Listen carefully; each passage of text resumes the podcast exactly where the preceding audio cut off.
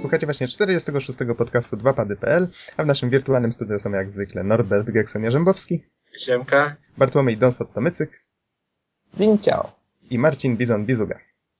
Witam wszystkich. A mówi Adam Noxa piętnaście Dębski, nagrywamy w poniedziałek czternastego listopada dwa tysiące jedenastego roku. Witam was panowie w ten piękny wieczór. Humory dopisują? Jak, jak żeby nie. Dobra, to zaczynamy w takim razie jak zwykle od newsów. Powiedz Norbert, okay, co tam się dzieje w naszym polskim światku growym? E, no to gra, na którą niektórzy czekają, niektórzy się jej boją, że będzie niestety niebywałem. Ja sam jestem po części ciekaw. E, mianowicie After Call Insanity, która ukaże się dwudziestego piątego listopada. E, otrzyma edycję kolekcjonerską w cenie sto dziewięćdziesiąt dziewięć złotych, ale jest ona taka dość kusząca, przynajmniej mi się podoba. Mhm. Tylko, że ja już tyle pieniędzy chcę wydać w tym miesiącu programowania, więc chyba się wstrzymam, przynajmniej z pierwszego rzutu. To chociaż dla tych, co tam odko- odłożyli trochę, to powiedz, co tam znajdą.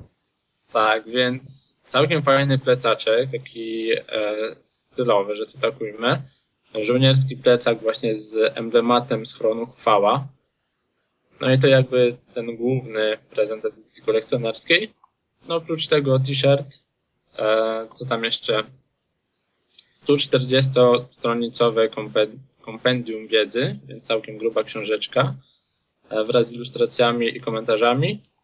Soundtrack, jeszcze opłytka jakaś z muzyką ilustrowaną grą. Aha, e, jest faktycznie muzyka inspirowana grą z piosenkami. Plus kalendarz w formacie A jeden, czyli dość, kurczę, nawet bardzo duży bym powiedział. Więc edycja bogata. Mm, tylko jedno pytanie, czy, czy gra dorzucona do tej edycji, krótko mówiąc, nas nie zawiedzie? No, na to pytanie to teraz raczej nie odpowiemy, tutaj żeśmy już wcześniej rozmawiali trochę o tym Insanity. No bądźmy dobrej myśli. To, co mnie martwi, to, że do premiery w sumie zostało w tym momencie, kiedy nagrywamy jedenaście dni, a jakoś o niej cicho. A jak ta akcja, o której żeśmy niedawno rozmawiali, te preordery no, za dolara? To oczywiście się nie udało, tak? No, zbierali dziesięć milionów, ale... no to to było wiadomo, że nie uzbierają, ale... Ale troszkę się wydali, w sensie, że to był zabieg marketingowców, żeby właśnie wieść o grze się rozniosło. Nie no, oczywiście, to raczej można się było domyśleć, tak na zdrowy rozsądek. Um, tylko się zastanawiam, ile uzbierali tego. Tutaj był gdzieś licznik, zaraz w sumie... Jeszcze tylko wpiszę, ile mam lat. Hmm, hmm, hmm. Jakie zmyślne zabezpieczenia. Tam było około dosłownie siedemnaście osiemnaście tysięcy chyba. Nie? Kupionych więcej do tej pory osiemnaście tysięcy czterysta czterdzieści osiem. No więc niestety... Dziewczyn. Nie tak dużo, ale nie. Być może faktycznie podziałało to na tyle, że więcej osób usłyszało o tym uniwersum i... Oni wiedzą, co robią. Następnym razem na pewno zainteresowanie będzie jeszcze większe, prawda? Teraz jeszcze jak się recenzje pojawią, materiały dodatkowe. Miejmy nadzieję, że gra będzie dobra, dobra no bo naprawdę... Mm-hmm. Spójrzmy na to, co było z Wiedźminem. Marka na zachodzie zupełnie nieznana. Pierwsza gra była dobra. E, I no potem i ludzie sami ją rozreklamowali, prawda? A dwójka już na marce mogła się wybić, no i w sumie... No i w sumie właśnie, skoro jesteśmy przy dwójce, no to... E, ujawniono, ile, ile sprzedało się w dystrybucji cyfrowej, samej dystrybucji cyfrowej, w sensie sztuk gry. Mm-hmm. No i łącznie jest to dwieście pięćdziesiąt tysięcy egzemplarzy. E, Tutaj więc... mam przed sobą co? Faktycznie... Ja myślę, że to jednak nie jest tak dużo, jak na Wiedźminę. Ale to jest sama dystrybucja cyfrowa, tak? Czyli za pośrednictwem Steama i Goga. No ja myślę, że właśnie G O G powinien o wiele więcej yy, zaliczyć sprzedaży, bo zazwyczaj yy, oferuje tańsze ceny. No to od razu ci powiem, że na Steamie kupiło grę e, sto dziewięćdziesiąt pięć tysięcy osób, a na G O G-u trzydzieści pięć tysięcy. Mhm. No, krótko mówiąc, prawda od dawna znana, że Steam ma w tym momencie około siedemdziesiąt do osiemdziesięciu procent rynku dystrybucji cyfrowej. Jeżeli właśnie obaliłeś jest moją teorię. E, no właśnie. No, ale... Więc mimo nie... wszystko ta, ta sprzedaż pudełkowa, tak jak niektórzy próbują nam wmówić, że jest odwrotnie, ale nadal trzyma się bardzo dobrze. Znaczy nie wiem jak ty, Nox, ale po prostu w Polsce nie opłaca się kupować przez Steama, no bo jest cholernie drogo. Dwa razy drożej w przypadku pecetów, mhm. niż gdyby kupić grę w pudełku. Sytuacja ma się troszkę inaczej, jeżeli chcemy kupować z tych promocji, wyprzedaży tych dziennych albo miesięcznych, no bo wtedy, wtedy czasem są naprawdę dobre okazje, na zasadzie gra, która ma pół roku za dwie dyszki, no to aż ciężko nie kupić. Z kolei G O G jest o tyle w lepszej sytuacji, że on handluje takim towarem praktycznie no, ekskluzywnym w cudzysłowie, prawda? To są już takie gry, które faktycznie nostalgia, ludzie to kupują, bo, bo to pamiętają i mimo wszystko oni mają największe zbiorowisko tego typu rzeczy. Więc to akurat no. trafiają w tą niszę. No dokładnie. Celnie. A, nie powiedziałeś A. właśnie chyba ile kosztuje ta kolekcjonerka y, Insanity, tak jeszcze tutaj. No na początku mówiłem sto dziewięćdziesiąt dziewięć złotych. Aha, to nie usłyszałem, okej. Okay. Okej, okay, a tak wracając do Steama, to ostatnio... Zawieści. Ja już nawet zmieniłem hasło. No ja też właśnie, ale może przejdźmy do rzeczy jeszcze. Ostatnio miał miejsce dość nieprzyjemny incydent, a mianowicie hakerom udało się włamać, no i najprawdopodobniej wykraść dane z forów, dane do użytkowników forum Steama. Mhm. No i tutaj, jeżeli ktoś miał takie samo hasło, powiedzmy, do swojego konta jak na forum, to powinien niezwłocznie po prostu zmienić to hasło, najlepiej w obu miejscach. Dodatkowo nie są pewni tego, aczkolwiek możliwe, że wyciekły na przykład numery kart kredytowych i tak dalej, i tak dalej i zalecają obserwowanie aktywności transakcji na swojej karcie, krótko mówiąc. No i na wszelki wypadek warto jednak zmienić to hasło, dmuchać na zimne, prawda, też na, na koncie swoim Steamowym. No tak, no to... To jest jakby obowiązkowe, moim zdaniem. Bo, bo mimo wszystko tutaj, może nie wszyscy wiedzą, ale na forum i na konto Steam ma się osobne hasła, więc to, to nie jest połączone ze sobą w żaden sposób. Ale mogę się dołożyć, że ponad pięćdziesiąt procent osób ma takie same hasła na obu. Pewnie tak. To już kiedyś jak wykradziono... Z czego to było? To takie statystyki ruszyły w sieć, że część osób to ma hasło, nie wiem, jeden, dwa, trzy, cztery, pięć... jak z kosmicznych jaj wycięte. E, jeszcze tam część osób ma, nie wiem, swoje imię i nazwisko albo datę urodzenia. No to pamiętam, że były jakieś takie śmieszne, śmieszne statystyki wyciekły po tym jakimś ataku na, na któryś z tych serwisów. A to nie było po... Po, po Google... Serwisu? Po Wikileaks. Jak tam była ta afera jakaś taka... Nie, mi się wydaje, że to było w momencie, kiedy wyciekły hasła Kotaku i jakichś dwóch innych serwisów. A, tak, tak, tak, tak, tak, faktycznie. To, to było wtedy. Mhm. To pamiętam, że trafiłem na jakieś takie śmieszne informacje właśnie a propos tego, jak to ludzie dbają o bezpieczeństwo swoich danych. No, ale to do przemyśleń. No, nie wesoło, krótko mówiąc. No, ale to w sumie taka pierwsza wpadka Steama, ale nie ukrywajmy, że poważna. Nie tak poważna może w przypadku PlayStation Network, gdzie tam od razu było wiadomo, że wyciekły numery kart. Tutaj jest jakieś morze, ostrzegają, zalecają ostrożność. I badają sprawę nadal. Tak. E... W przypadku Sony ale... to było oh gosh, wykradli nam wszystko. Piu! I korki na miesiąc. Nie, nie, nie, tylko to było jeszcze, wiesz, to było jeszcze, że o kurczę, wykradli nam wszystko dwa tygodnie wcześniej chyba, jakoś tak. Nie, nie, e, już nie pamiętam, zdążyłem już zapomnieć, jak to było. Ale, ale to, to była straszna sytuacja. Najpierw no, w każdym razie wszystko piepsło, no i już. Tak, dokładnie. O, gdyby Steama wyłączyli na miesiąc. Jezus. Wyobraźcie, że ludzie kupują sobie na przykład Skyrima, który jest chyba podpięty też do Steama. Ja myślę, że fala samobójstw wzrosła. No chyba tak. A raczej zabójstw wy, gdzie jest siedziba Steama? Nie wiem, w każdym razie w tym kraju. Ja pamiętam, że ja akurat coś kupiłem i nie mogłem w to zagrać, dlatego że nie mogłem tego zarejestrować przez P S N. Nie pamiętam, czy to był Portal dwójka? Chyba tak, bo kupiłem Portal dwójkę w wersji na, na P S trzy, a żeby zagrać w nią na, na kompie, to trzeba było najpierw ten kod aktywować przez P S N. No, jakieś tam cuda niewidy były, pamiętam. Było coś takiego. Ale chyba, w, nie no, w singla można było normalnie grać, ale co-op był przez to niedostępny. No tutaj nie wiem, czy jakieś głupoty przypadkiem nie palne, bo już mówię, tro, trochę mi zdążyło wywietrzeć, jak to tam było. Ale skoro mowa o Sony, mam tutaj news z C D Action kropka p l a propos Vity. I to jest no niby dobra, ale też taka umiarkowanie wiadomość dla osób, które mają sporą kolekcję gier na U M D, na swoje P S P. Mianowicie będzie udostępnione coś takiego jak U M D Passport. To będzie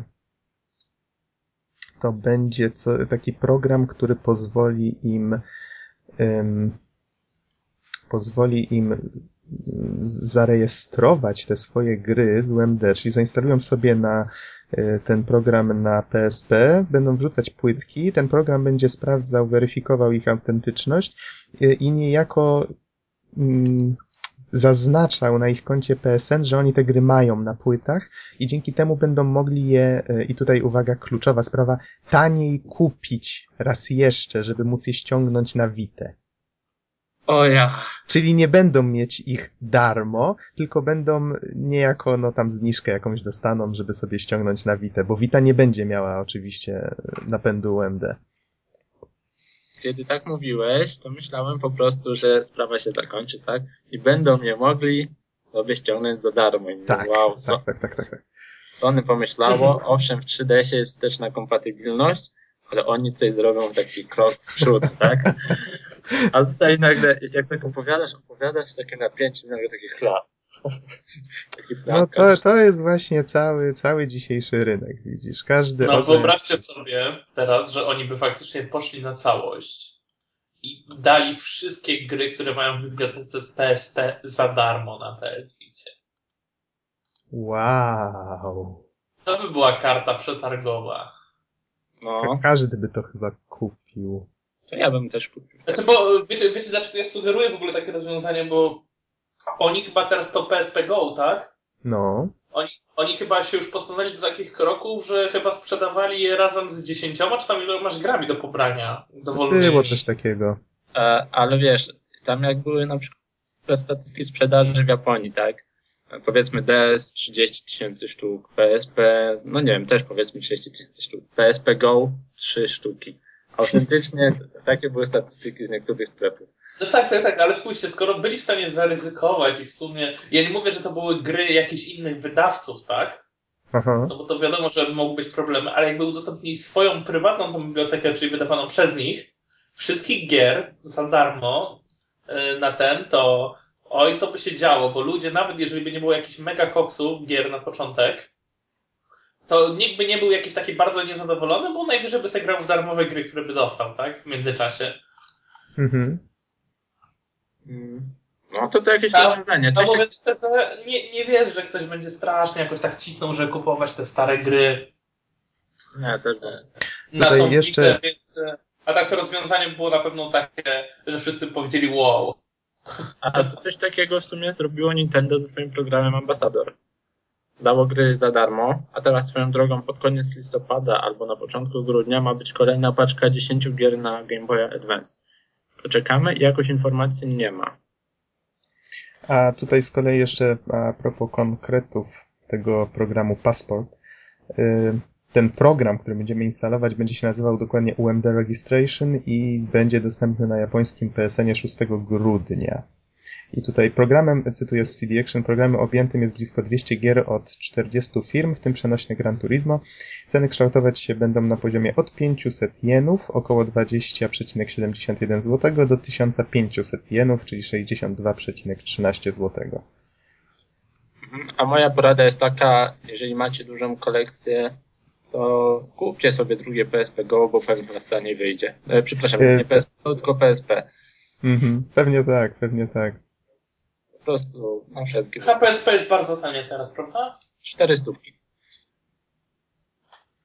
No, taka cena raczej przystępna, raczej przystępna, zwłaszcza, że teraz... To... Nie, no, z drugiej strony przecież ta konsola ma pięćset lat, tak? Dokładnie. Tam już trochę fajnych gier. Co, co fajniejsze, co miało wyjść, to już dawno wyszło, już raczej nie ma się spodziewać czego. Znaczy, to, to jest taka konsola, że faktycznie jak ją kupisz teraz i zbierzesz te wszystkie gry, które wyszły fajnie, fajne w międzyczasie, no to, to będzie dopiero teraz w co pograć. Tak, bo wcześniej bywały z nią problemy, to prawda. Ale... Wtedy, wtedy była konsola, gdzie przerwy pomiędzy fajnymi grami były tak duże, jak chyba na żadnej platformie do tej pory. Miejmy Takiej, nadzieję, tej, że... tej, tej, tej w ostatnich latach oczywiście, bo nie wiem, bo może w jak, na jakieś tam sedze kiedyś jakieś się trafiły, jakieś takie problemy. Wiecie co, miejmy Ale nadzieję, że, mocno cierpiało. że z Vitą nie będzie takich problemów. To jednak życzę tej konsoli jak najlepiej, żeby to, to, to nie popełniono tych samych błędów, co przy okazji P S P. Już na pewno cenę starają się... No i zarazem nie popełniono tych samych błędów, które popełniono w, przy premierze PlayStation trzy tak naprawdę, tak? Bo też, to, też. Te, był właściwie ten sam problem. Nie było w co grać. Nie było w co grać, cena była zaporowa, no kto to widział, nie? A teraz cena konsoli... Z jednej strony podoba mi się to, co oni zrobili. Oni ustalili cenę z konsoli, konsoli a później dobrali części. Mhm. A tak, ponoć jest, tak było faktycznie. To jest, to jest niezła taktyka, bo no jednak cena konsoli też jest ważna, tak? Jest ważna. I to Myślę, bardzo, że jest no. bardzo ważna, zwłaszcza w takim rynku jak bo teraz. Zwłaszcza jeżeli ma rywalizować z inną konsolą. A oni mają z kim rywalizować. Pamiętajcie, że poprzednio jak brali, brali na celownik trzy D, ja mówię N D S-a, to no to wtedy to przegrali jednak, bo mieli gorsze, znaczy może nie tyle gorsze, mieli dużo mniej dobrych gier od, od D S-a, byli mniej innowacyjni i choć wszyscy mówili, wow, przecież to ma taką moc, że zje D S-a na śniadanie, nie? A tu jednak... Nintendo! Nintendo! Ale zaraz, zaraz, jeszcze nie przechodzimy do Nintendusów. Krótko wspomnę tylko o tym, że są plotki, ploteczki, ach, wszyscy kochamy ploteczki, że God of War czwóreczka się tworzy. I tutaj cytując znowu z C D Action, w ofercie sklepu Mighty Ape z Nowej Zelandii pojawiło się God of War cztery, ponadto na karcie katalogowej gry widnieje jej logo oraz data premiery wyznaczona na dwudziestego ósmego września dwa tysiące dwunastego. Koniec cytatu. Czyli tak w sumie... Tutaj twierdzą, co prawda, że wcześniej były już jakieś plotki, że we wrześniu przyszłego roku ma się pojawić jakiś nowy God of War, ale no tak wiecie, to nadal, nadal są wielkie, wielkie plotki. A tak, kto z was ukończył God of War trójkę? Bizon, tak? Tak. To co myślisz o tym, gdyby faktycznie okazało, że to jest czwórka, taka kolejna historia, no załóżmy Kratosa, no... Czy, czy... Znaczy, szczerze, poczułbym się zrobiłem trochę w dupę, ponieważ no, trylogia została zakończona, tak? I to całkiem dobrze zakończona, myślę, i tak faktycznie zakończona, zakończona, co nie?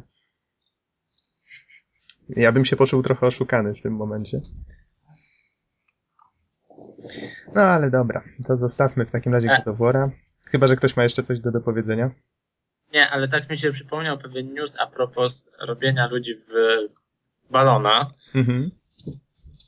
Odnośnie Beyond Good and Evil. A co było w przypadku? No, może, nie wiem, nie pamiętasz, że... A, mówisz o tym. Tak. No dobrze, dobrze, to w takim razie od razu do tego przejdę. Wspomniał, wypowiedział się na ten temat Tony Cave, czyli wiceprezes Ubisoftu, i wspomniał, że... A może to zacytuję w sumie. Było nie było, Rayman to oryginalne dzieło Michaela Ansela, więc jeśli wszyscy ludzie kochający Beyond Good and Evil zrozumieją, że jest on czymś więcej niż twórcą jednego hitu, i jeśli Rayman Origins sobie poradzi, to da Anselowi większe pole do manewru przy innych okazjach, bo musi zostawić swoje studio. Yy, czyli dał tu niejako do zrozumienia, że żeby ludzie kupowali Raymana Origins, który teraz piętnastego, czyli jutro ma premierę, bo wtedy jest większa szansa na to, że Beyond Good and Evil dwójka, na który jest straszny hype już od dawna, o którym jest cicho, ma większe szanse się ukazać. To ja to przetłumaczę tak. Kupcie Raymana, bo jak nie, to nie wydamy kontynuacji waszej kochanej gry. No, dla mnie to jest trochę absurdalne, bo brzmi jak szantaż, tak? No, bez sensu, znaczy, no nie to, że bez sensu, no bo z marketingowego punktu widzenia geniusz, tak? E, Ale jako gracz takie robienie ludzi trochę w balona. Mhm. No troszeczkę tak. No troszeczkę bardzo. To jeszcze ostatni news przed Nintendo Newsami, czyli PlayStation trzy, o którym tutaj wspominaliśmy, obchodzi, które to już piąte urodziny, jedenastego listopada. O, sto Happy lat. Birthday. Happy birthday. Tutaj mam ten, że jedenastego listopada dwa tysiące szóstego roku się ukazało w Japonii, a z kolei siedemnastego listopada trafiło do Stanów. dwudziestego trzeciego marca dwa tysiące siódmego, czyli kilka miesięcy później dopiero w Europie. Tak to było. A ile obstawiasz noc? Ile jeszcze pożyje? Wiesz, to jest zadziwiające. pięć lat. Wow, ale ten czas leci. Ale ile jeszcze pożyje? No właśnie, tak staram się jakiś tutaj proces myślowy rozpocząć na ten temat. Bo mm. pięć lat w świecie komputerów to jest już tak, razy dwa, dwa razy dwa to mamy już cztery i w sumie za rok będziemy mieli osiem razy szybsze sprzęty. Mhm. No i wszystko postępuje zgodnie. Tak, to, to, jest, to jest według tego prawa, że... Tak, co rok mamy... Komputery są dwa razy szybsze, tak? Słuchajcie, wiecie może ile P S dwa... Zaraz, P S dwa ukazało się w dwutysięcznym, nie? Dobrze mówię? Ż- czyli około sześć lat, zaraz może sprawdzę.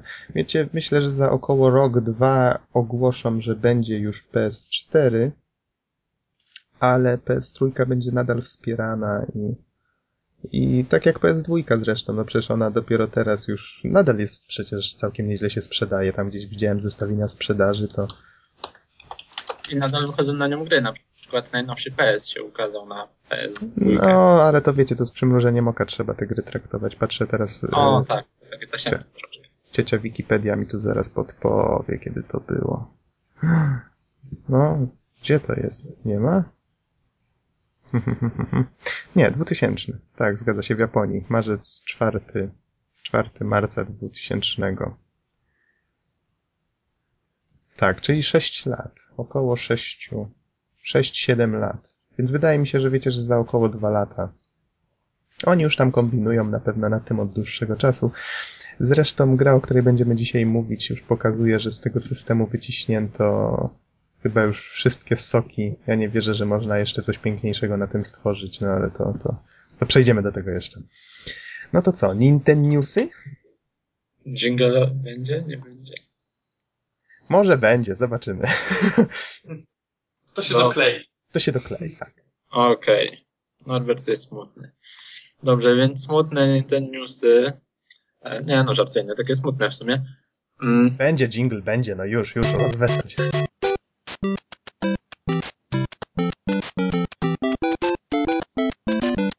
Okej, okay, więc wybieramy, my Europejczycy tutaj, e, sobie okładki dla Pandora's Tower i The Last Story. A opowiedz może coś o tym Pandora's Tower, bo ja tylko jakiś filmik widziałem, a wygląda dość klimatycznie.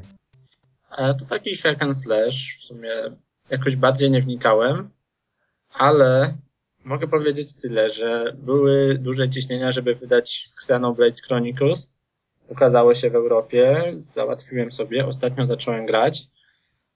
No i faktycznie gra była warta tego, żeby o nią tak walczyć, mm-hmm. więc podejrzewam, że skoro te zostały też w ten sposób wywalczone, czyli pierwotnie miały się nie ukazać poza Japonią, to nie są to byle jakie tytuły, tylko naprawdę, naprawdę dobre, to, to by to nie mówić, pewnie jakieś małe arcydzieła.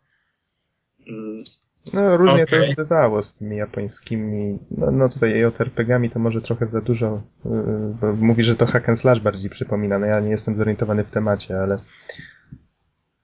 wydaje mi się, że to może być taka gierka troszeczkę na pograniczu J R P G-ów z tego, co tam się w temacie orientuje, a znaczy, przynajmniej tak wygląda trochę klimatycznie. Wiesz, na przykład Xenoblade jest takim prawie klasycznym J R P G-iem, mhm. ale świat tam przedstawiony, Boże, to jest genialne. Generalnie całość rozgrywa się na dwóch takich, nazwijmy to, zamrożonych mechach, tak? I ci ludzie żyją na nich i krajobrazy, jakie tam są prezentowane, potrafią przyprawić o opad szczęki, ale dobrze, dzisiaj tego jeszcze nie recenzujemy, to do znaczenia, które mi bardzo, okay. bardzo tylko, ale po prostu wizja artystyczna w tej grze zmiata wszystko. No tak słyszałem, bo to bodajże twórców Chrono Triggera, no to już jest faktycznie niezła rekomendacja. No ale dobra, ruszamy dalej. A, a tak, więc a, powstaje taka gierka Abobo's Big Adventure. Tutaj Dante wspominał, że widział wcześniej podobny tytuł na automatach, a może ten sam. Właściwie ten sam. Ale co jest w niej takiego fajnego, to to, że to tak naprawdę jest połączenie wszystkich takich kultowych gier z N E S-a e, jedno. gdzie sterujemy jakimś takim bohaterem Abobo, któremu tam porwali synka, czy coś takiego. E, no mówię i mamy wam, mówię wam, że ten Abobo mi przypomina bossa bodajże z Double Dragon. No i właśnie mamy tutaj połączenie Double Dragona, Zeldy, Mario i w sumie Kontry. No trzeba obejrzeć trailer, krótko mówiąc. Ja mogę wszystkich gier tak samo nie rozpoznać, no bo wiadomo, że we wszystkie gry z N E S-a nie grałem. O tak, na pewno wszystkich nie rozpoznaję. O, Street Fighter widzę teraz, sobie tak na przykład przeglądając. No ja tam karate, karate rozpoznałem. Czy, czy o, jak się ta gierka tam nazywała? Bubble, nie, Balloon Fight. Balloon Fight. Mega Man. Mega Man też. Kontra, no naprawdę już od samego oglądania morda się cieszę, jak to się mówi. E, no i gierka będzie połączeniem tego wszystkiego, takich fajnych klasyków, więc warto zagrać tak, żeby, o, Castlevania nawet, żeby sobie to obejrzeć. No, no bo gameplay na pewno nie będzie, wiecie, jakiś taki monotonny, co chwila inna gra najprawdopodobniej, więc będzie się szybko zmieniał, a to zawsze jest takie ciekawe, no ciężko się znudzić taką grą. Z tego, co, co ja zdążyłem się zorientować, to w grze będzie osiem rozdziałów i każdy z tych ośmiu rozdziałów będzie inna gra. O. Wiecie, co mi to przypomina? Konami wydawało kiedyś na N E S-a takie, chyba nie tylko na N E S-a, takie składanki. To było właśnie coś takiego, że wymyślali sobie jakichś bohaterów, którzy byli jakoś tam, nie wiem, Konami Men albo coś w tym stylu i on sobie krążył między tymi światami z gier Konami. One chyba nigdy nie wychodziły poza Japonią, chociaż nie mam co do tego pewności. E, miałem taką jedną gierkę na, właśnie na Pegasusie. Tam, tam były takie światy wzorowane na Castlevanii, na, na, na jakichś takich grach, które w sumie nic mi nie mówiły. Możliwe, że to były jakieś takie, wiecie, wydane tylko w Japonii, ale tam pamiętam, co, co tam jeszcze było? Ko- kontry chyba tam nigdzie nie rozpoznałem, a może? Nie pamiętam, ale na pewno coś takiego powstawało kiedyś. Mhm. Więc to nie jest żaden nowy pomysł. Takie ale crossover. Wygląda fajnie, sam przyznasz. Mhm. I to bodajże fanowska rzecz, rzecz tak? To no o czym tak, teraz tak. mówimy? Tak, ma być dostępna za darmo. Mhm. A ja, jeszcze raz tytuł? Abubu? Abobo's Big Adventure. Abobo's, nie wiem jak to się wymawia, ale pisane jest przez O. Okej, okej. Wrzucimy A. w takim razie pod podcastem. No i ostatni taki Nintendo News, no to, że Ninja Gaiden trzy, gra, którą ja się jaram, zostanie wydana na Wii U. I to już zostało potwierdzone sto procent, więc jest git. E, Wii U, tak? Czyli na, na drugim. Tak, na Wii U. Mhm. A, no tak, no bo w sumie takiej, wiem, że nie będzie wydana na peceta, na Wii na pewno nie, no to może chociaż na tej platformie sobie spróbuję. W sumie nie wiadomo, kiedy ta konsola się ukaże. No właśnie, to jest problem. Ja bym obstawiał, że to by była jakaś taka edycja rozszerzona, bo to już pewnie będzie po premierze gry właści- właściwej w cudzysłowie na P S trzy i Xboxa. No i co tam jeszcze? A, no jeszcze tak powiązane z tym newsem, że wiąże się to z tym, że Dead or Alive Dimensions sprzedało się na świecie w ponad trzystu tysiącach egzemplarzy. Mhm. Gierka mi się osobiście podobała, tam w którejś recenzji, no nawet recenzowałem ją w którymś z odcinków. E, No i naprawdę godna polecenia bijatyka na trzy D S-a. Bardzo fajna, z ciekawym systemem walki. A, no i jeżeli żyjecie na jakimś innym świecie, posiadacie trzy D S-a albo Wii, to przypominam, że w tym tygodniu, w piątek, będzie miało, będą miały miejsce premiery Super Mario Landa trzy D, no i Zelda Skyward Sword. No i w sumie tyle z Nintendo Newsów. To w takim razie... Chłopaki, jeszcze jedna uwaga, pamiętajcie o dżinglu. No dobra, dobra, będzie dżingl. To ja w takim razie wspomnę jeszcze przed przejściem do tematów głównych o filmikach, które tutaj chciałem polecić. Związane dwa z Minecraftem. Jeden to taki, no, oficjalno-fanowski zwiastun Mineconu.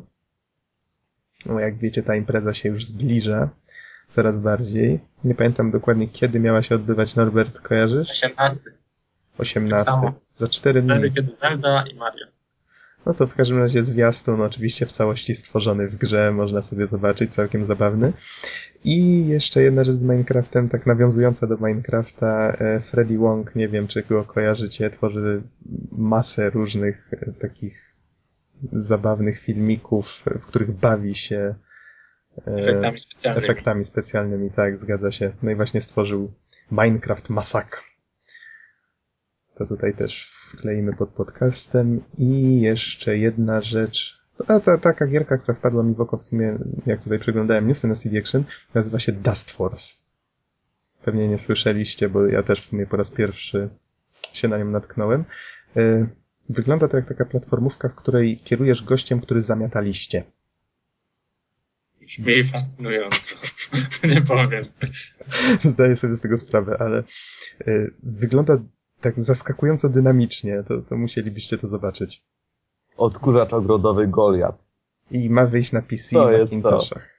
Na początku przyszłego roku, tutaj cytując. Więc taka ciekawostka w sumie, może się ktoś zainteresuje. I to by było na tyle. Możemy przejść w takim razie do tematów głównych. To powiedz, Norbert, co tam zrecenzowałeś? A, znaczy no dopiero będę recenzował. Więc coś... Co, co przeszedłeś? No dobrze, łapiesz mnie za słowa. Coś, co miało być w sumie w poprzednim podcaście, ale ze względów czasowych się nie wyrobiliśmy. Zajął, zajął nam dwie godziny, przypomnę, to, to jakiś rekord z ostatnich miesięcy. Ale w sumie wyszło całkiem fajnie. Więc Mario and Luigi Partners in Time na D S a. Dalej Nintendowo. O, to jest świetna gra. Okej, okay, więc może z takich formalności, no to wyszła pod koniec dwa tysiące piątego roku. E No i co można o grze powiedzieć, więc zacznijmy od tego, że jest to R P G. R P G z Mario. Dokładnie. Nawet z dwoma Mario bym powiedział i z dwoma Luigi. A dzieje się tak dlatego, ponieważ fabuła cała obraca się wokół podróży w czasie. Paradoksy czasowe. We love it. Nie, chyba akurat takich problemów tam nie ma. Przynajmniej ja sobie nie przypominam, aczkolwiek... Nikt się mi zbytnio nie przejmuje, no powiedzmy sobie szczerze. No tak. Dobrze, a więc tak. Całość polega na tym, że pewien naukowiec, tak, wynalazł maszynę do... Emmett Brown. To już wiemy. Słucham? Emmett Brown, no to już wiemy, tak. A, no, wybra... no tak, wynalazł tą maszynę, no i wysłał nią księżniczkę w przeszłość. Razem oczywiście z obstawą. I ze wszystkimi się, zamkami, w których jej nie ma. E, tutaj też jest, piszę o tym joke, ale nie chcę tutaj spoilować. Okej, okay, w każdym razie wysłał ją w przeszłość i okazało się, że maszyna owszem wróciła, ale z, tylko z jakimś potworem na pokładzie. No i Mario i Luigi wyruszają w przeszłość, żeby odnaleźć księżniczkę. Tym razem okazuje się, że wcale nie porwał jej browser. No tutaj to też nie będzie spoilerem, tylko królestwo zostało zaatakowane przez... Dum, dum, dum. Tak, dum, dum. Przez królestwo inne Shroom. Shroom, Shrooms. Przepraszam, dokładniej. W właściwie to nie tyle przez królestwo, co przez y, muchomory, muchomory z kosmosu. Tak, tak, tak, tak mniej więcej wygląda. No ale miło, że nie mamy kolejnego porwania przez browsera. No i w sumie fabuła może nie jest jakaś zaskakująca, ale przedstawiana jest w jakiś bardzo taki śmieszny sposób, ponieważ właśnie, wiadomo, starsi Mario spotykają swoich młodszych odpowiedników, z którymi razem podróżują, razem walczą. No i wychodzą w związku z tym jakieś takie różne zabawne sytuacje. Na zasadzie spotykają młodego browsera. Tutaj może z tym, tym browserem właśnie ja poprzednio wymawiałem to browser takim się z przeglądarką jakoś, nie Bowser. Wiem. To jest, to jest Bowser, no. Okej. Okay, poprzednio coś mi się rzuciło. Tu, no w każdym razie spotykają młodego kupę. Króla, Kusz, to raczej, Kusz, to raczej gorsza nazwa. E, no Mam i wiecie. Te nazwy. E, no i nie wiem, no i na przykład tamten jest skurzony, bo młodzi Mario w międzyczasie wyjedli mu wszystkie ciasteczka, tak? No i takie różne zabawne w sumie sytuacje. Mm. No i no tak, no i tak wygląda mniej więcej zarys historyczny. Odnośnie samej rozgrywki, no to mamy do czynienia z takim er pe giem, aczkolwiek ten sam system rozwoju postaci nie jest jakiś taki bardzo skomplikowany, podobnie jak ekwipunek, bardzo uproszczony. Raczej taki dodatek drobny niż, niż jako taki główny rdzeń rozgrywki. Mhm. Tak, jak wygląda ogólnie, powiedzmy może o wykorzystaniu dwóch ekraników, to Mario i Bo ja Starzy to... Mario i młodzi Mario, mhm. może Brothers, tak, mogą się rozłączać i przy pomocy, powiedzmy, że młodzi mogą wejść w jakieś miejsca niedostępne dla dorosłych, gdyż są tam ci za duzi. I wtedy oni przechodzą sobie na nasz górny ekranik D S a, no i rozwiązują wspólnie z tymi starszymi jakieś zagadki. One są zazwyczaj dość proste, aczkolwiek całkiem miło umilają rozgrywkę. No i co tutaj jeszcze można powiedzieć? Ja, ja tak może dorzucę swoje trzy grosze, bo tutaj w sumie gra jest, nie jest po pierwsze pierwszym er pe giem z Mario. Pierwszy er pe gie z Mario został stworzony bodajże przez Square Enix, twórców Final Fantasy, i wyszedł na S N E S a. Z kolei ta gra, ona jest też drugą częścią serii Mario i Luigi. Pierwsza miała podtytuł Superstar Saga. Obecnie już są trzy części. Trzecia to jest właśnie Bowser's Inside Story. I właściwie wszystkie te gry, one mają w sobie coś takiego J R P G-a, czyli mamy te...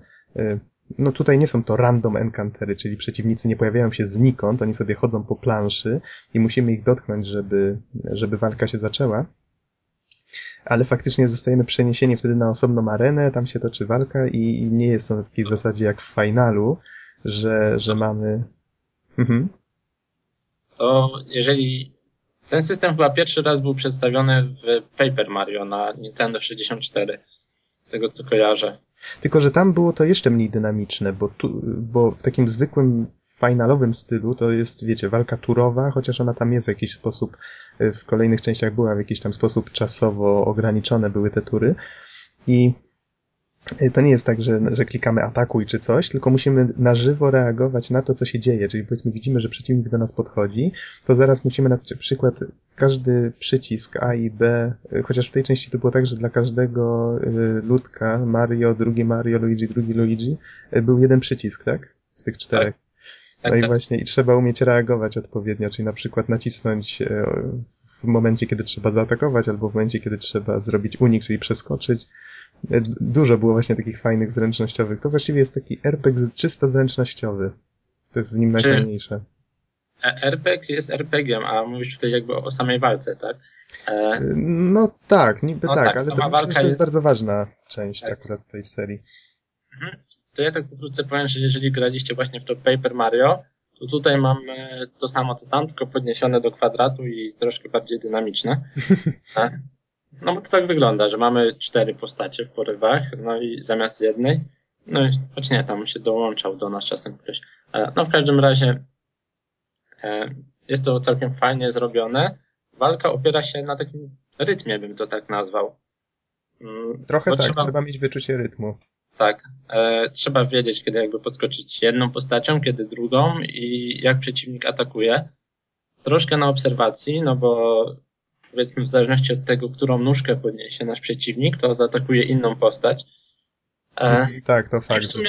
To trochę to jest pamięciówka, że trzeba obserwować nowych przeciwników i uczyć się jakby rozpoznawać te sygnały, że oni zaraz wykonają jakiś konkretny ruch. Tak, tak. E, ale w sumie przez to walka jest interesująca i że przeciwnicy się zmieniają przez cały czas. Mamy... Ciężko się nią w sumie znudzić jakoś tak bardzo. Dodatkowo jakby samą rozgrywkę umilają nam takie przedmioty specjalne. To może od razu powiedz o systemie rozwoju? Znaczy, może powiem jeszcze o tych przedmiotach, że można je wykorzystać i one się opierają jeszcze bardziej na rytmie, który tak powoli przyspiesza, przyspiesza, aż czasem ciężko wyrobić już to fizycznie. A, to ataki specjalne, o tym mówisz? Tak, tak. Użycie przedmiotów, krótko mówiąc. No i to dodatkowo na walkę urozmaicza.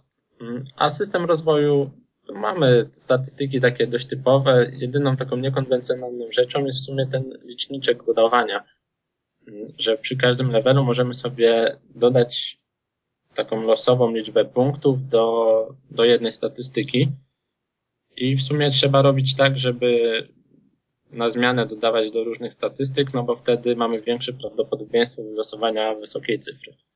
Mhm. I w sumie tyle. No, jakiś, ja bym powiedział, ta, że ten tak system to, er pe gie nie tak jest jakiś taki działało. Bardzo... Z tym rozwojem to może jeszcze tylko wrzucę swoje trzy grosze, że faktycznie to tak ta losowość tutaj yy, no ona z, była i jest w tych, w tych trzech częściach, ale ona faktycznie jest takim no wiadomo, jak ktoś ma pecha, to bez przerwy wylosowuje słabe, prawda, te statystyki. Więc to też nie jest takie, tak, taki system no, idealny.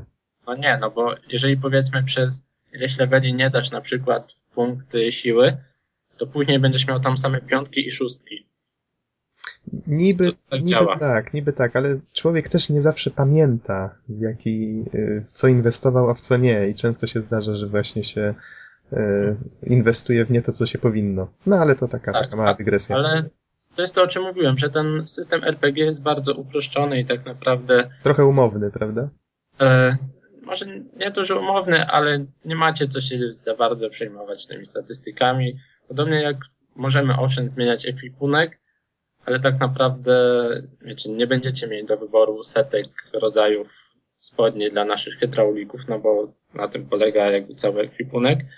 Tylko będą do wyboru kolejne jakby lepsze etapy, później troszkę się będą różnić, jedne będą bardziej szły w atak, inne w obronę, ale naprawdę ten R P G jest taki takim miłym urozmaiceniem, a nie rodzeniem rozgrywki, tak to bym określił. Bo w sumie najważniejsze i tak jest to, żeby nie popełniać zbyt wielu błędów. Jeżeli się nie popełnia tak. błędów, to nawet na bardzo słabym ekwipunku jest się w stanie tak, um, sobie radzić. No problem w to, tym, że gra raczej nie pozwala nam na, na niepopełnianie błędów. W sumie to, co jakby najbardziej... E, jak to nie pozwala? No, no sta- stara się nas raczej, no wiesz. No tak, tak. E, ale to, co jak jest kluczowe, no to właśnie nasz skill w tej grze. To trzeba zaznaczyć, no bo to, czy zostaniemy trafieni przez wroga, czy nie, zależy tylko i wyłącznie od nas, naszego skilla. Każdy atak można uniknąć, odbić do wroga.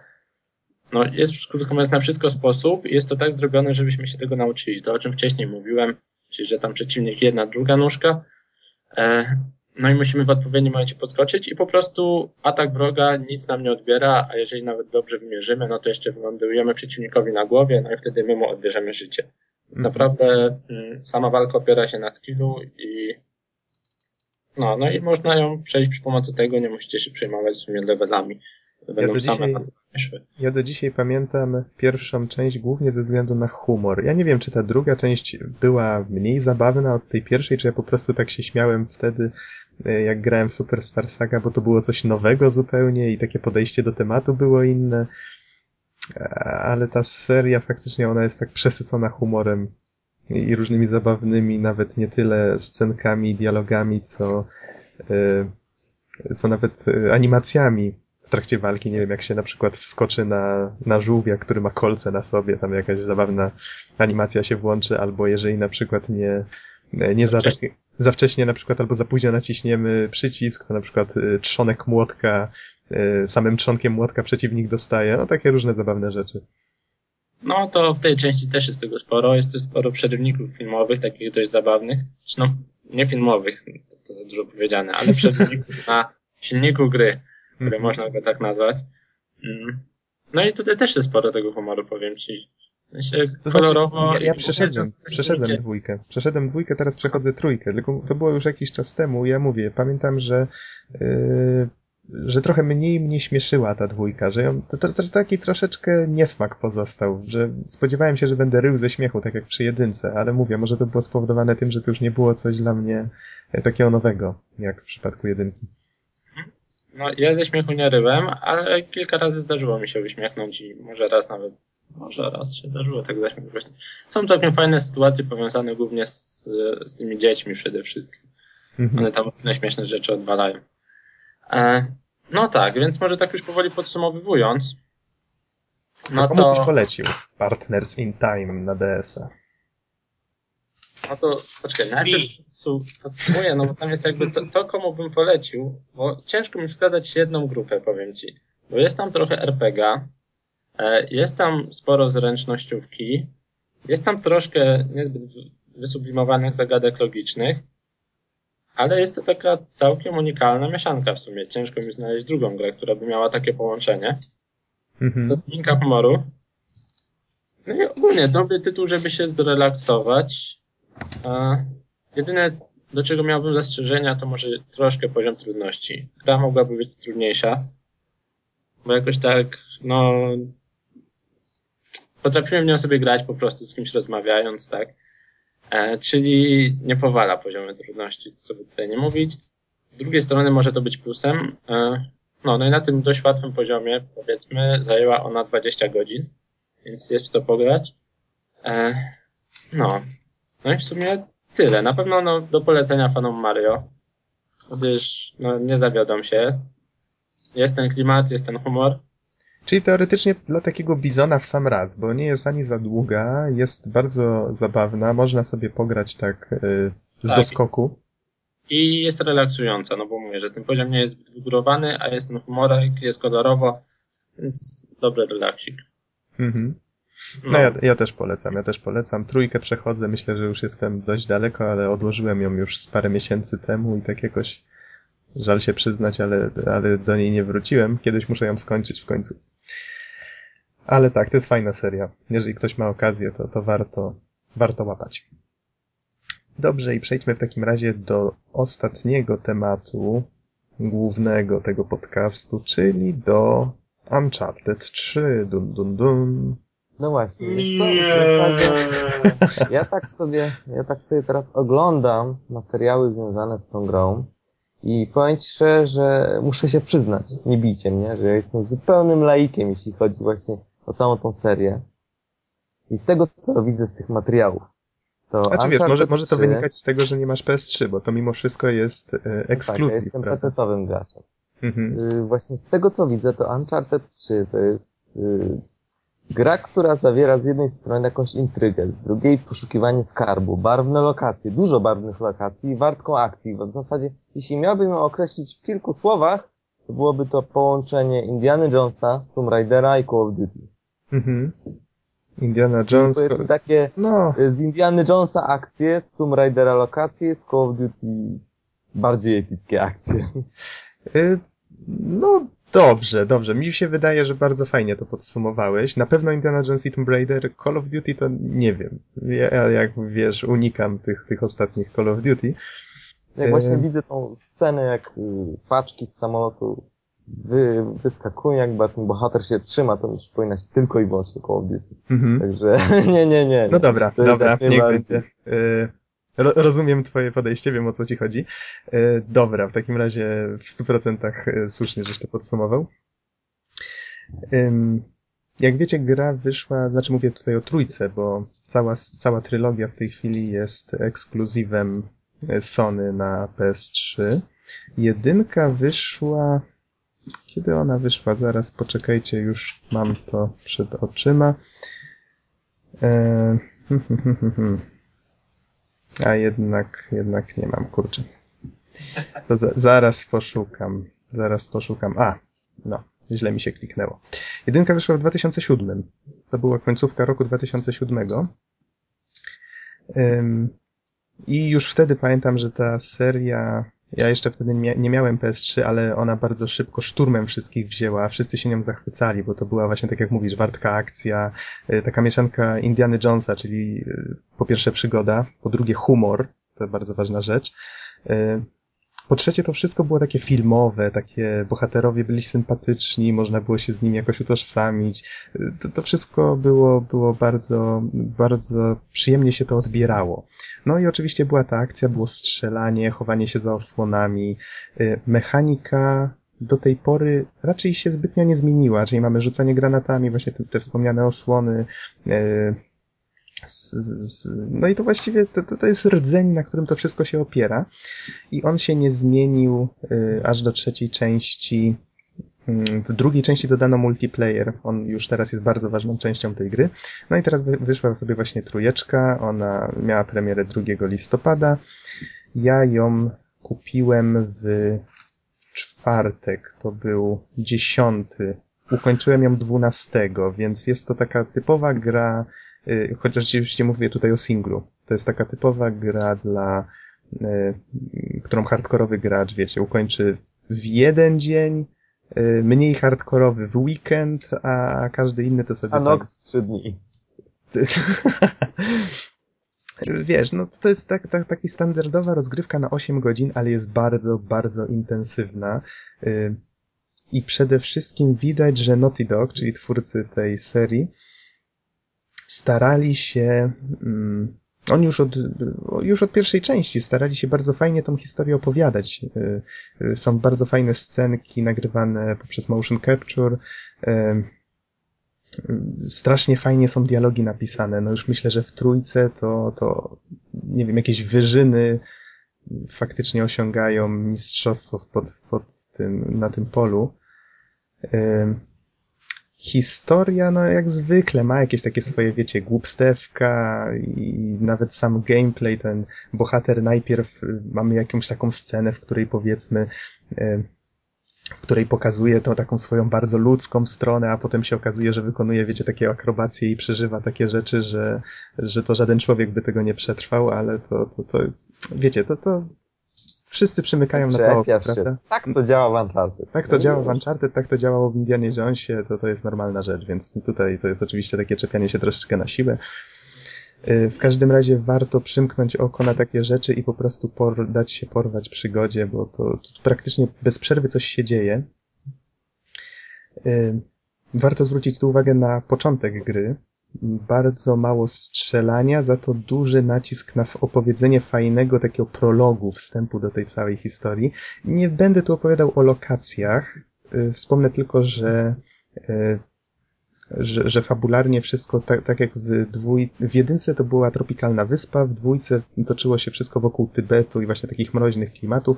Tutaj mamy pustynię i poszukiwanie zaginionego miasta zwanego Atlantydą pustyni.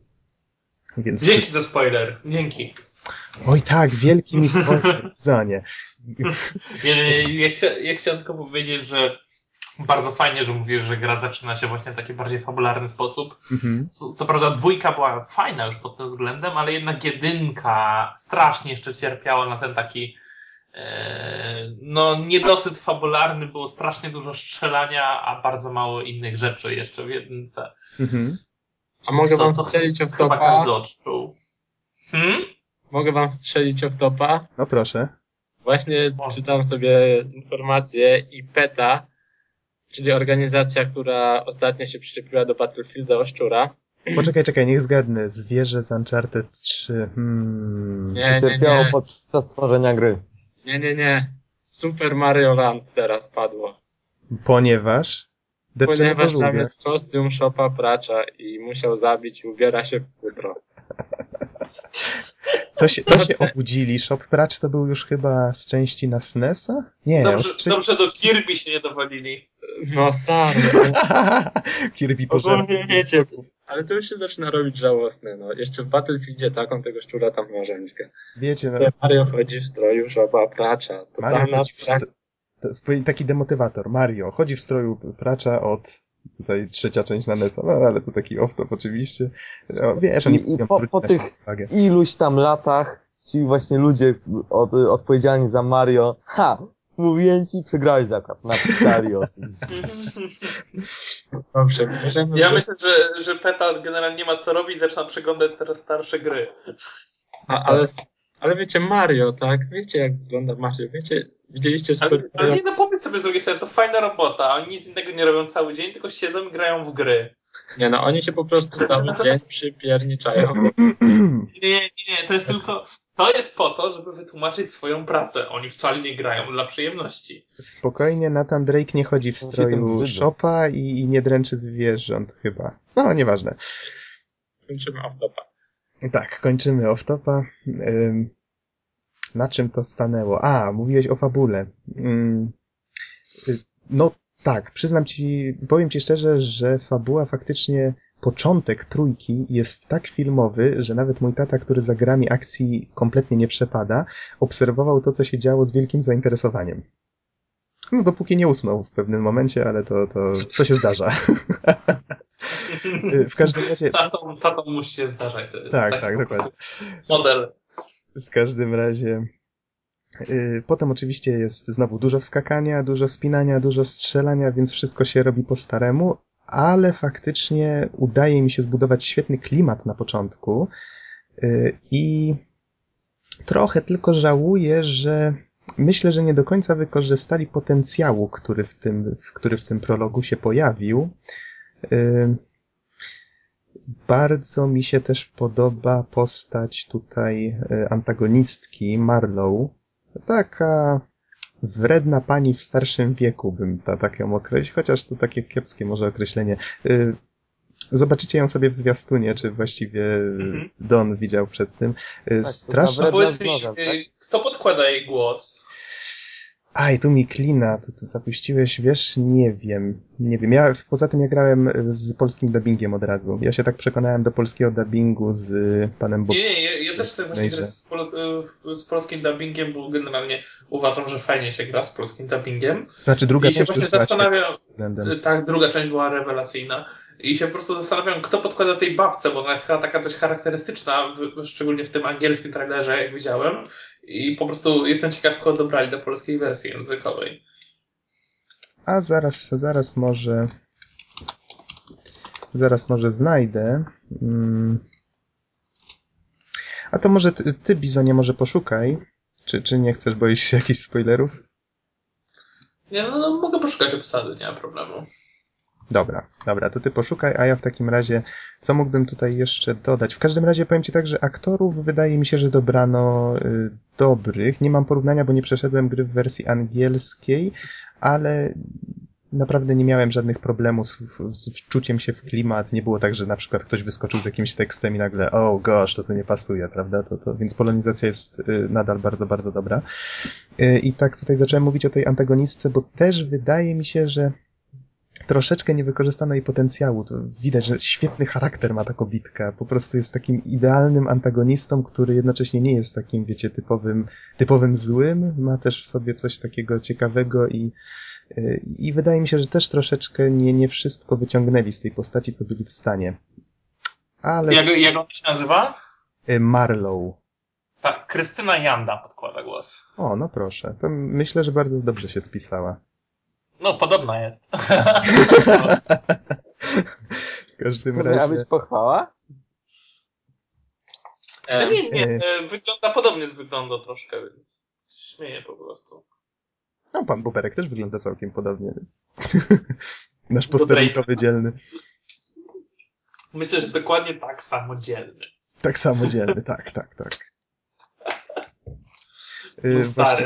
Gra reklamowana jest w ogóle w telewizji, nie wiem czy widzieliście reklamy u nas w polskiej telewizji pod hasłem Witajcie kłopoty.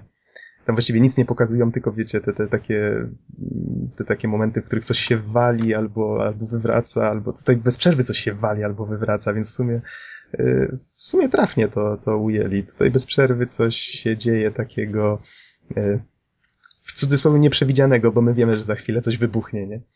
Tylko moment przewidzianego, no bo skrypty.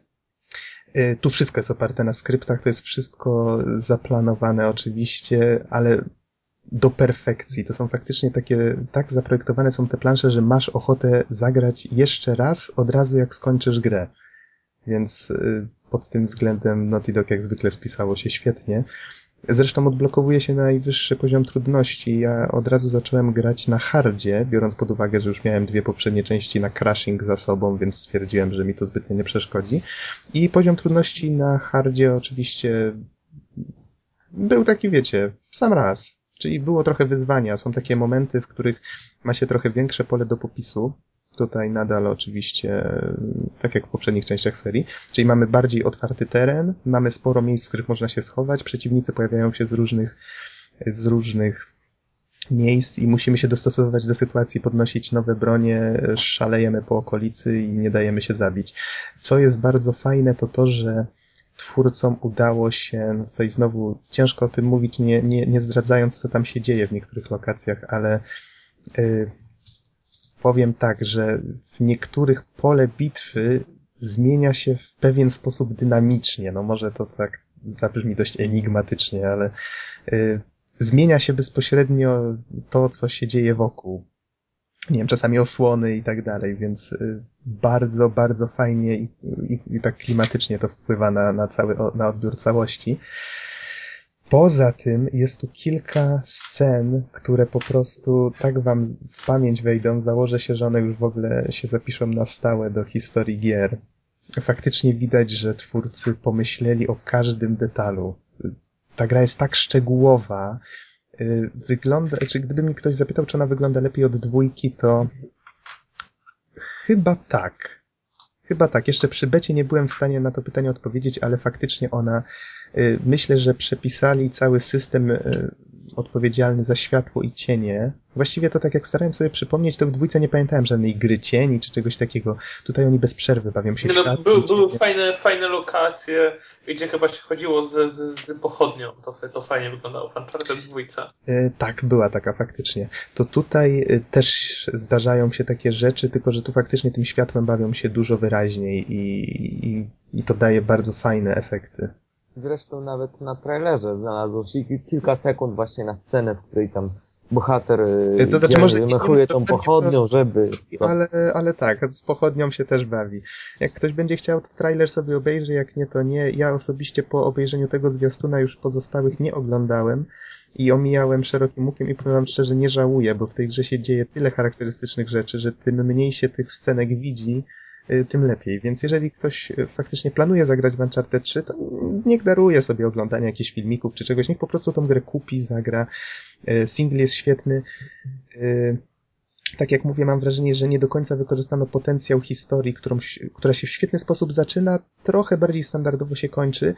Tempo akcji narasta i tutaj jedyne, co można się doczepić, to to, że pod koniec faktycznie nie ma jakiegoś takiego, wiecie, takiego skoku.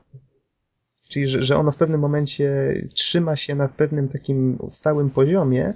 Czasami opada przy filmikach, wiadomo, żeby gracz mógł sobie trochę odpocząć. Ale ogólnie rzecz biorąc, końcówka nie, nie jest jakąś bombą taką totalną. Albo to może ja po prostu już przywykłem do, do niektórych schematów, które twórcy wykorzystują. Miałem też wrażenie, że jedna część gry, taki jeden, kilka rozdziałów zostało wrzuconych trochę na siłę. To znaczy one są bardzo efektowne graficznie, widać, że ktoś miał pomysł na te lokacje, ale gdyby się wyciął z fabuły, to zupełnie nic by nie straciła. Więc to te, też taki mały minus. Zresztą widziałem, że nie tylko ja na to zwróciłem uwagę. No ale to jak mówię, takie czepianie się na siłę, bo to słuchajcie, to jest po prostu idealne rzemiosło. Ta gra jest świetnie zrobiona, pełna detali, ona jest ślicznie zaprojektowana, świetnie wykonana, single po prostu rządzi. To co prawda to jest standardowe osiem godzin, ale na pewno ani jedna minuta z, tych, z tego czasu nie będzie przez was uważana za, za straconą. Naprawdę warto, bo jest i na co popatrzeć i, i, i, i co przeżyć, więc... Prawdziwa przygoda i świetna spuścizna po Indianie Jonesie i po Tomb Raiderze. Aż się nie dziwię, że twórcy Tomb Raidera postanowili zmienić w ogóle imaż serii. Bo jednak ja takie... Sam Drake jest teraz faktycznie... O, on teraz zasiada na tronie. O, wy... ja mam... Wybaczcie tutaj. Mistrz drugiego planu. Ja jestem ciekaw, co Naughty Dog zrobi na P S cztery. Coś pewnie wymyślą. Wiecie, tak jeszcze wspomnę tylko tak poza skrótem. Nie będę dokładnie mówił, bo jak mówię, nie, nie, nie zdążyłem z multi się zapoznać. Oczywiście w betę grałem, więc domyślam się, że tam się wiele nie zmieniło. W każdym razie jest multi i jest jeszcze tryb, tego nie było w dwójce, tryb współpracy na podzielonym ekranie. Wcześniej było, trzy plansze były takie koopowe, które można było rozegrać przez internet z ludźmi. I to, to, była, to był bardzo fajny dodatek, mnie on się bardzo podobał, ja nieraz sobie grałem właśnie z ludźmi w ten sposób. I teraz jeżeli ma się dodatkowego pada, można sobie na podzielonym ekranie zagrać na jednej kanapie i to jest tym fajniejsze właśnie. Grafika oczywiście jej jakoś trochę się pogarsza w tym momencie, co widać na przykład jak się ekran czasem powiększy, tam są takie mini scenariusze, one wykorzystują wykorzystują plansze z kampanii, ale mają jakieś takie, wiecie, fabularne scenki zupełnie niezwiązane z historią, tak dorzucone niejako, żeby były. I czasami jak się na cały ekran rozszerzy, żeby taką scenkę pokazać, to, to widać wyraźnie, że tekstury są gorszej jakości, specjalnie zubożone, żeby żeby gra była w stanie z tych dwóch kamer jechać jednocześnie na jednym ekranie. Zresztą słyszałem, że grafika trzy D, to ty, Bizonie, żeś mówił, że widziałeś już, tak? Uncharted w trzy D. Tak, widziałem, widziałem wczoraj w sklepie Sony i trzeba przyznać, że wygląda to rewelacyjnie. Mhm. Ja chciałbym właśnie porównać, jak to wygląda, bo słyszałem takie głosy, że żeby ta gra móc wyświetlić ten trójwymiar, to też musi trochę zubożyć tą, tą szatę graficzną i ciekaw jestem, jak, jak dużo traci. Znaczy, właśnie, właśnie powiem Ci, że byłem pod niesamowitym wrażeniem, bo wyglądało co najmniej tak dobrze na pierwszy rzut oka, jak, jak zapamiętałem, że wyglądało Uncharted dwa po prostu dobrze. Mhm. A to wiesz, co Ci powiem? Na przykład e, kiedy się mhm. wyłączy trzy D na trzy D esie, to nagle wszystkie gry tracą i to tak strasznie tracą przez brak, te, brak tej głębi, tak? Więc jeżeli tutaj widziałeś trzy D, to podejrzewam, że sam ten efekt sporo... Ale dodaje. Wiesz co, trzy D S jest inaczej skonstruowany, tam każda gra działa w trzy D tak naprawdę. Tak, ale chodzi mi o to, że sam efekt trzy D dodaje bardzo, bardzo dużo takiego... Tak, tak, tylko odczucia. niestety, niestety na,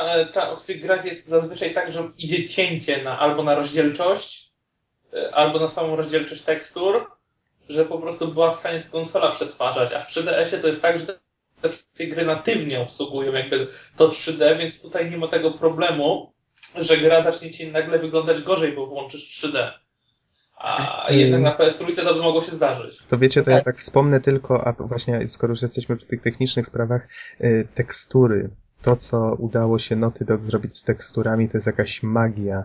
Specjalnie stanąłem przy ścianie, żeby zobaczyć, jaka jest ostrość tekstur i słuchajcie, nie dopatrzyłem się pikseli.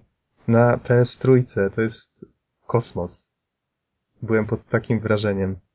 Nie wierzę, musisz pograć na pececie i zobaczyć antyaliasing, bo chyba za dawno tego nie robiłeś. Ja jak no, patrzę może, na, na nie wiem, może, ale... Skręcasz, wieku. A, ale wiesz, no, ja teraz gram na przykład w Dark Souls, no to tam już nie jest aż tak różowo pod tą kwestią techniczną. Mówiłem, gra potrafi nawet przycinać dość często, prawda?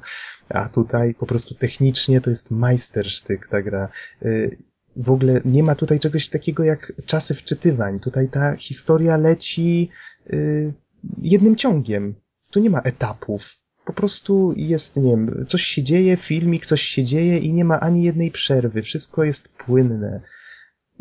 No, no to, to, to wiecie, cudowne to jest po prostu. Troszkę jak w Metroidzie, który recenzowaliśmy tydzień temu. A tak a propos, mam pytanie o historię. Mhm. Czy jest to taka historia m, bardziej jak z Indiana Jonesa, czy jest tam jednak coś głębiej, troszkę tego, wiesz, jakichś takich wyborów moralnych w sumie dość ciężkich, jakie były na przykład w Metroidzie? Bo ja o tej fabule do dzisiaj jeszcze myślę, jeszcze mnie męczy pod niektórymi względami i jestem ciekawy, czy coś głębszego tam się też znajdzie, czy takie po prostu akcja bardziej? Hmm. Z jednej i tak i nie. Powiem tak. Trzonem fabuły jest taka standardowa historia w rodzaju ojej, jest wielki skarb, ale żeby go znaleźć, trzeba znaleźć tam coś tam, coś tam, żeby później zrobić coś tam, coś tam i o, odkryć coś, czego tam nikt nie widział od setek lat, co nie? Nagle jest pewien wcale niespodziewany zwrot akcji. No właśnie i tu jest ta druga sprawa, czyli te całe relacje między postaciami. Mhm. Świetnie napisane dialogi, te, właśnie te relacje budowane już przez dwie poprzednie części. Jest tu sporo takich właśnie nawiązań do, do tego, co ci bohaterowie już przeżyli. To też myślę, że fanom się bardzo spodoba. Ja nieraz się uśmiechnąłem, jak, jak nie wiem, jak yy, na przykład Nathan z Eleną wspominali o swoim pierwszym skoku na spadochronie. To w jedynce się działo. Yy, I myślę, że to, o co ci chodzi, to jest tutaj taki wątek jeden... Yy, Nie wspominałem o tym, z, bardzo dużo się w trójce mówi na temat relacji między y, Nathanem i Salim. To się może spodobać wielu osobom, bo w dwójce Salego było dość niedużo. To bardzo fajna postać, taki y, też taki poszukiwacz przygód, tylko już w podeszłym wieku. Widać, że facet ma swoje lata i, i nie wszystko... Y, Nie wszystko już może znieść, tak jak, jak młodzieniaszek Nathan.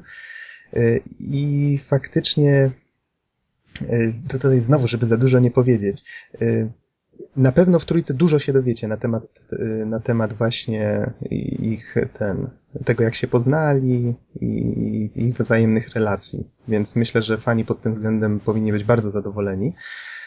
Tak jak mówię, na, nie wykorzystali do końca potencjału, który zbudowali na wstępie. No, ale to już wiecie, takie trochę czepianie się na siłę. I, i, i, i, i No, no i właściwie, wiesz, to, to nie jest... Yy... Nie jest to jakaś głębsza filozofia, prawda, czy, czy coś super głębokiego, ale na pewno nie jest ta historia jakoś szczególnie płytka. Okej. Okay. Może tak, może tak. To, to, to tyle mnie zadowala. Mhm. I właściwie wspomniałem o multi, wspomniałem o, o tym podzielonym ekranie. Może dodam jeszcze taką ciekawostkę. W tym trybie na podzielonym ekranie nie rozegrałem, może nie wiem, z pół godziny, ale... A w multi wcale, tak jak wspomniałem, nie licząc bety. Mm, ale zauważyłem taką jedną fajną ciekawostkę, że mapy z jedynki i dwójki zostały przerobione, niektóre, w nowej szacie i pojawiają się właśnie tutaj w formie tych scenariuszy koopowych, więc to jest bardzo miły dodatek. Tam Borneo z dwójki na przykład się pojawia, yy, widziałem katedrę z jedynki, więc yy, fajna sprawa. Bardzo fajna sprawa, zwłaszcza, że skok jakościowy między jedynką a trójką, jeżeli chodzi o oprawę, jest kosmiczny. I to właściwie tyle. Jeszcze tyle, co pamiętam z bety, jakby ktoś był zainteresowany, bo do multi może jeszcze wrócimy w jakimś następnym podcaście.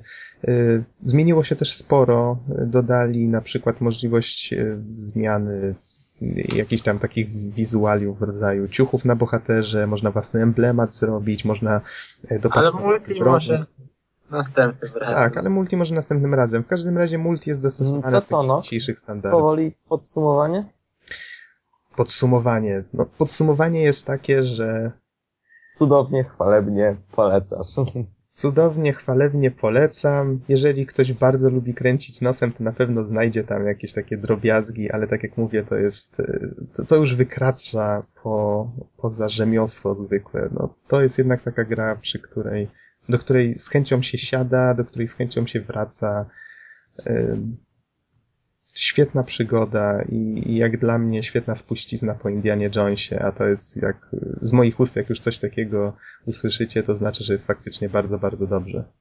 Potwierdzam. No, wiesz co, no tak czy siak, wiecie, mnie nie napisał. Czemuż?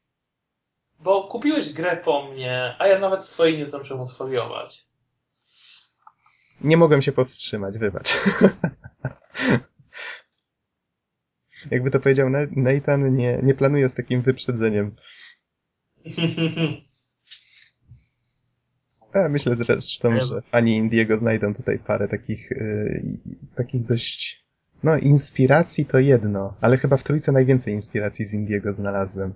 Takich i, i, i pomysłów, i, i czasami takich momentów, kiedy aż chciałem zacytować yy, jakiś fragment filmu z Indiego. Konwój? Jaki konwój? No to tego typu rzeczy, więc myślę, że fani filmów przygodowych na pewno będą zadowoleni. No i dobrego strzelania oczywiście. Mechanika jest nadal świetna. To jak, panowie, kończymy? Czy jeszcze jakieś pytania? Ja myślę, że możemy kończyć i ode mnie jeszcze taka mała wiadomość dla naszych słuchaczy. Mhm. Yy, w kolejnej mojej recenzji Król wróci po raz drugi. Tym mhm. razem na Manhattanie. Książę chciałeś powiedzieć. Książę, król, no, w sumie... władca świata, w każdym władca razie. Świata. No dobrze, w takim razie żegnamy się już, tak? No chyba tak. Dobrze, w takim razie dziękujemy wam bardzo za słuchanie. Trzymajcie się i do zobaczenia w następnym podcaście. Trzymajcie się. Trzymajcie się, no, życzę wszystkim miłej nocy. Na razie. Ho, ho, ho. Niech gry będą z wami. O, to będzie nasze nowe motto.